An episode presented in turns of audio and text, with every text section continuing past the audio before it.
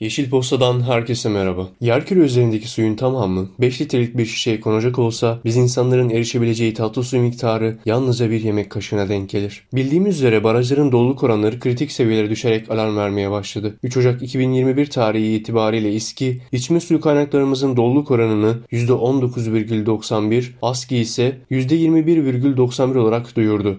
Şimdi gelin Gündemimiz su iken suyun neden önemli olduğunu konuşalım. Sevgi ve iyilikle yeşil kalın. Su bütün canlılar için vazgeçilmez bir kaynak ve yaşamsal önem taşıyan bir değer. Tatlı su kaynaklarının gezegenin su kaynaklarının %2,5'unu oluşturduğu ve bu suyun %70'inin buzullar içinde saklı olduğu ifade ediliyor. Tatlı suyun erişebilir olan miktarı ise dünyanın toplam su varlığının %1'inden bile azına denk geliyor. Yeterli miktarda ve kaliteli bir suyun varlığının insanlığın geleceğinin temel şartı olmasının sebebi tatlı su ekosistemlerinin yanında gıda güvencesini ve sürdürülebilir kalkınmayı da sağlaması denilebilir.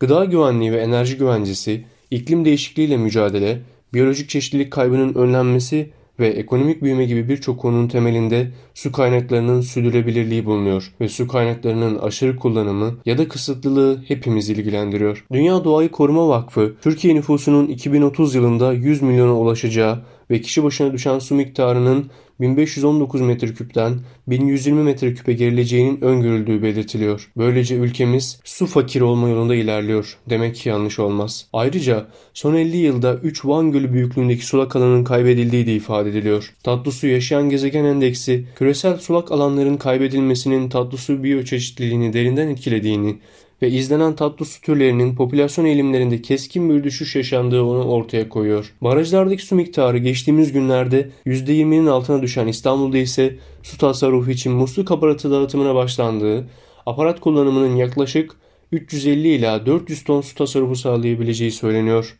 Gündem Sapanca Gölü'nün su seviyesi alarm veriyor. Sapanca ilçesindeki bazı sahillerde sular yaklaşık 20 metre çekilirken suların çekilmesiyle rıhtımlar da ortada kaldı. Şu anki duruma göre baktığımızda zaten kuraklıkla ilgili bir sıkıntı yaşıyoruz. Tehlikeleri görüp bunlarla ilgili riskleri değerlendirip eylem planlarını harekete geçirmemiz gerekiyor. Ekipten öneriler. Birçoğumuz gibi sizin de evinizde yıllardır duran elektronik atıklarınız mutlaka vardır.